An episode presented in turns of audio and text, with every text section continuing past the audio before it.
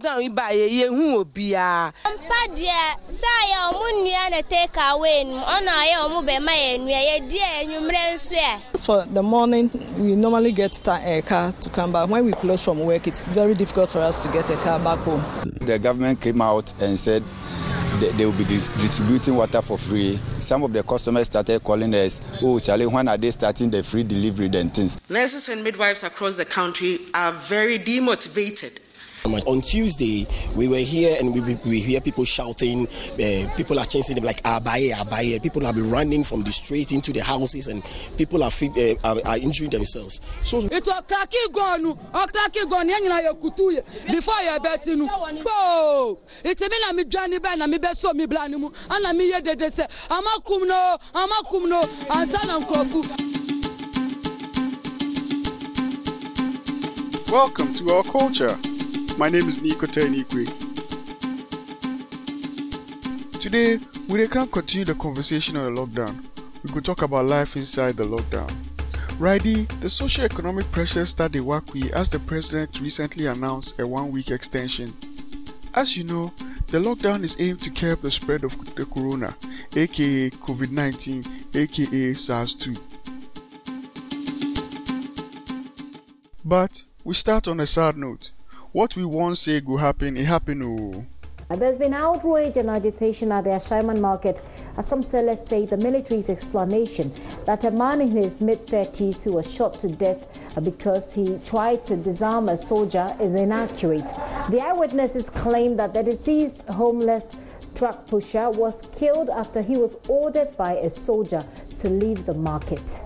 On Saturday, April 5th, barely a week into the lockdown, a military officer shot and killed Eric Ofochu, a truck pusher in Ashaiman.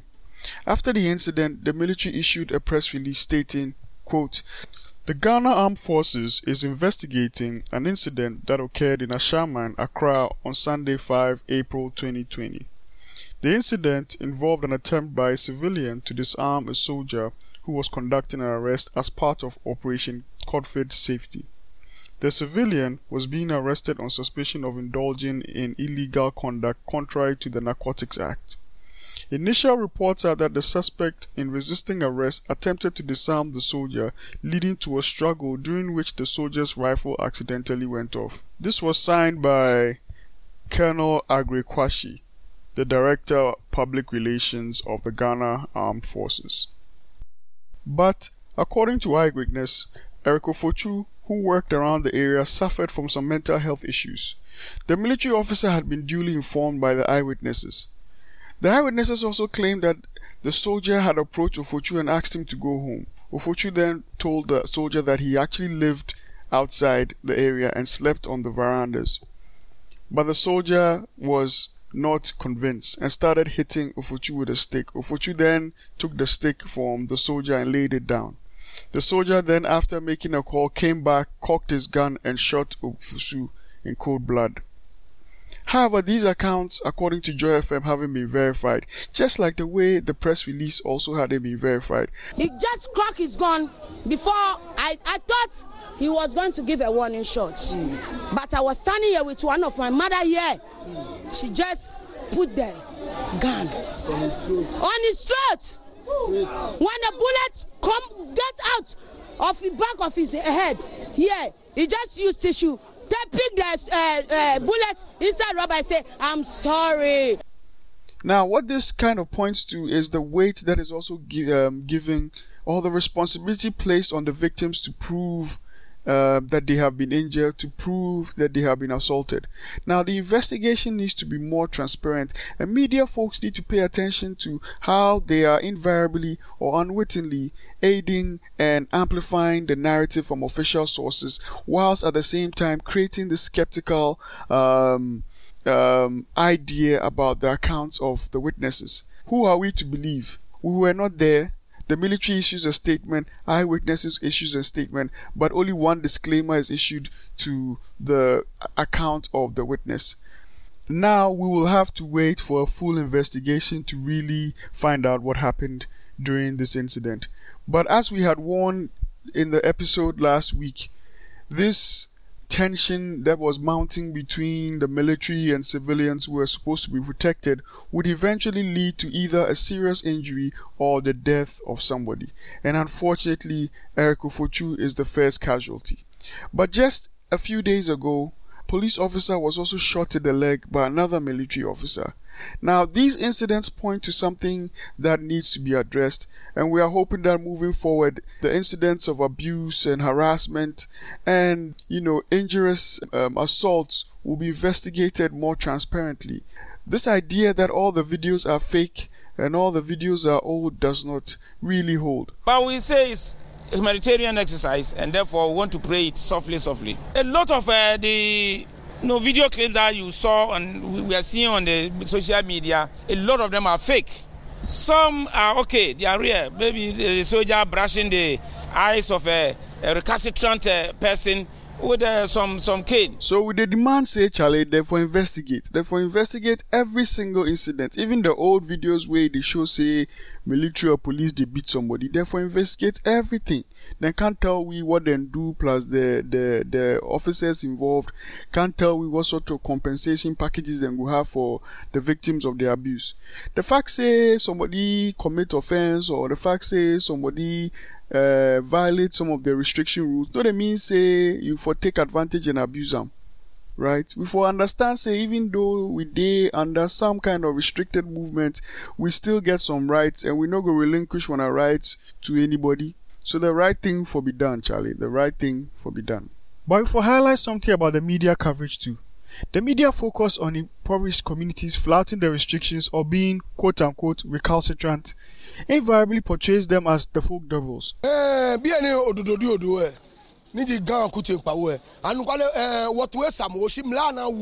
Yẹ mìlá nù mẹgbẹ́ ni akutu ẹ̀mí na kò mẹ́ akutu tasiba yẹn àmì sẹ̀ kẹ̀kẹ́ nye o'clock. Mo mo mi pi bi bi mẹ́ yẹn akutu bá ma fọ The folk devils be a group where we all they displace one of fears and anxieties of the pandemic on them. These be the people where we they see say then go they go spread the virus. Then just go go out and then make sure say the COVID go spread and we all go day in trouble. But one thing for bear in mind say these be the particular communities where the policymakers neglect for a very long time, right? Underfunding healthcare, underfunding education and so on. And then to turn around and not provide um, good housing for them uh, provide good social programs for them, and then turn around and not understand the conditions under which they live, and then you impose these lockdown rules and neglect to think about how their social economic conditions will impact the way they will have to navigate the lockdown.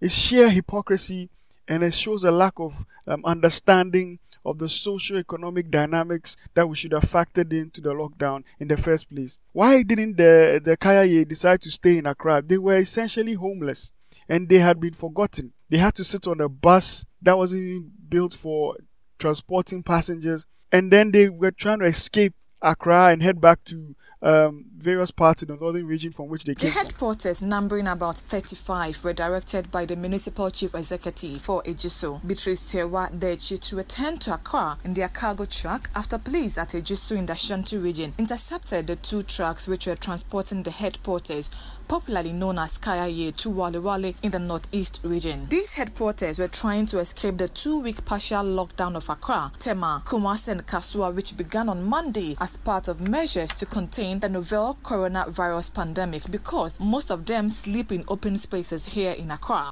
So we need to understand the complexity of the social dynamics in these spaces. As such, like the lockdown for really take into account how people they live. And therefore the rules no go be the same for every particular community. So for example, Bukom in rules no go be the same as East Legon in rules. The particularities of those rules of those communities, sorry, should have been factored in. And I believe say the tension where it happened between the security personnel and the community members, they come from that lack of understanding of the various socio-economic dimensions. And this one size fits all rules where it be like they worry that way the lockdown be forced. You say see that thing. So for example, if people they sleep five in a room, see the way Ghana hot. The room go hot. They, this people go use them uh, them uh, the front of them uh, house, the street in front as them a living room. That be where they go get some fresh air and then uh, breathe and things. But then the koti go come and tell me they go inside them a room. See the way the room hot. So if we understand this social dynamic, right? If we understand them. And what I feel say they happen be say this. The social inequalities of our society are manifesting in the way the lockdown is working. So it's not surprising that the first death, right, the first casualty of this tension between civilians, community members, and um, security personnel came from Ashaiman. It is not surprising at all, right? It is not surprising at all. These people will not be living in gated homes. They will likely be standing outside in front of their small rooms. They may be homeless as well, sleeping in the verandas or front of shops, right? And so they are likely to have these encounters, more encounters with the security personnel than folks who live in East Legon behind their walls and they can take a stroll in their big ass gardens and, you know, breathe the fresh air, right?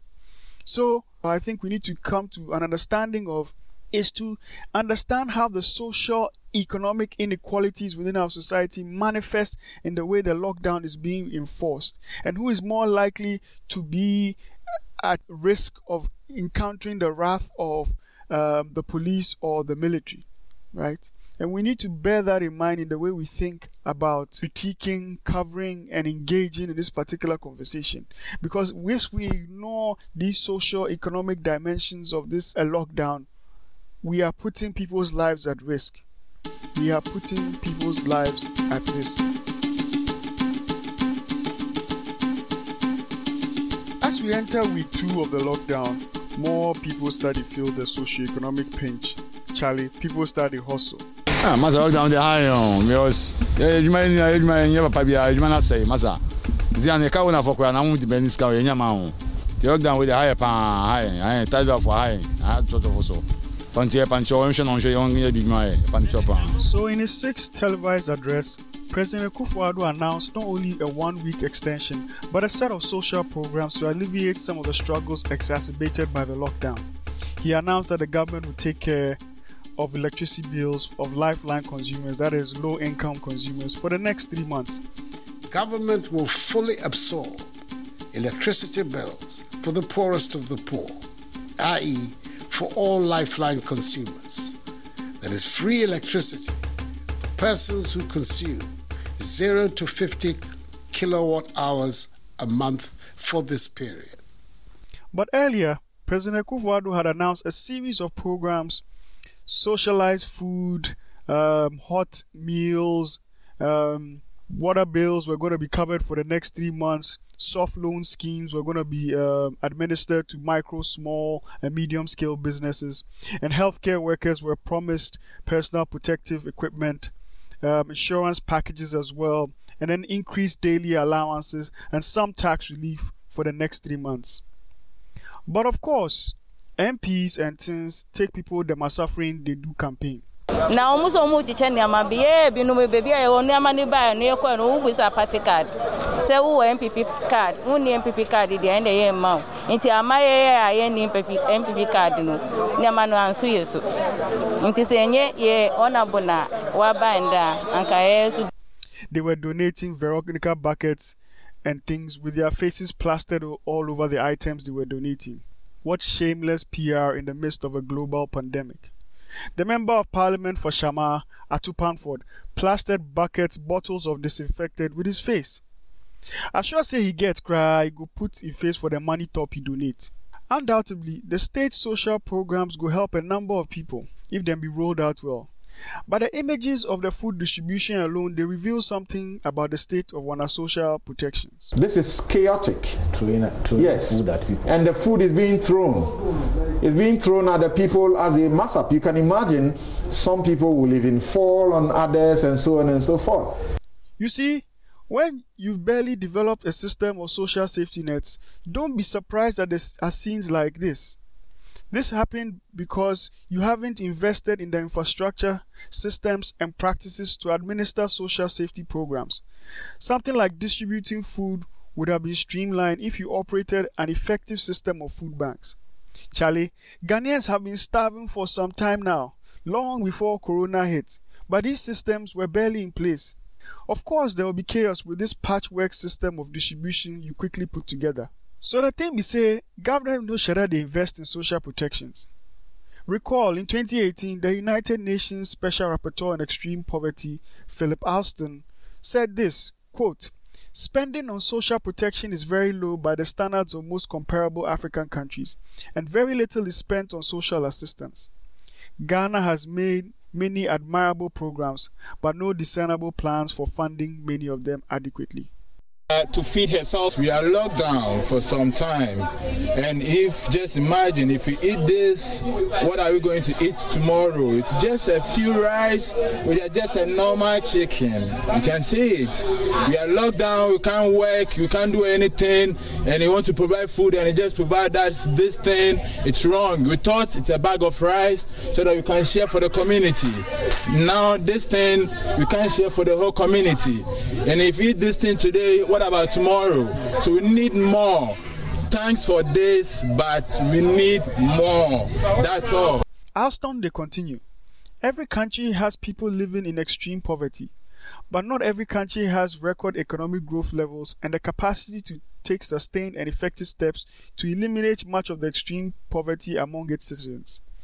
Ghana is at the crossroads and must now decide whether to continue existing policies that further enrich the wealthy and do little for the poor, or to make fiscal adjustments that would lift millions out of poverty and bring them into the agricultural economy in ways that would contribute significantly to economic growth. Choosing to eliminate or not to eliminate extreme poverty is a political choice for a country like Ghana. So, Charlie, even as at 2018, over 10 years after signing the Abuja Declaration, Ghana has failed to commit 2% of its annual health budget to even research. Ghana signed the declaration, the Abuja Declaration, with the with their commitment say they will spend 15% of their annual budget on health. But as of 2014, Arikai, they still no meet the target yet. Authorities at Komfo Teaching Hospital are appealing for public support to upgrade the hospital's intensive care units for COVID-19 management. Chief Executive Dr. Oheneba Owusu-Danso says the facility is currently overstretched due to its location as the only facility serving the middle and northern belts. He spoke after receiving a check for 200,000 Ghana cedis and 20 infrared uh, thermometer guns from the Forestry Commission in Kumasi. So the thing is this every day we they shout the economy, the economy. You see what when I inattention to healthcare do us, it brought the whole slash economy slash country to a standstill. Next time, physical then then to deploy austerity measures against healthcare. No go help we. A whole region, Upper East, has no ventilator. But let's pump millions into the banking sector because the economy, the economy. Our healthcare system has probably been in crisis mode at the levels of the banking sector caused by, you know, the banking sector, the, the crisis be caused by private sector criminality. But it was only human beings that were dying in the healthcare system. Abi, needless preventable deaths, plenty to count. Now, these neoliberal technocrats have been feeding us poison for years. Hopefully, we see how wrong they were. As folks have said, they recognize the cost of everything but the value of nothing. They recognize the cost of everything but the value of nothing.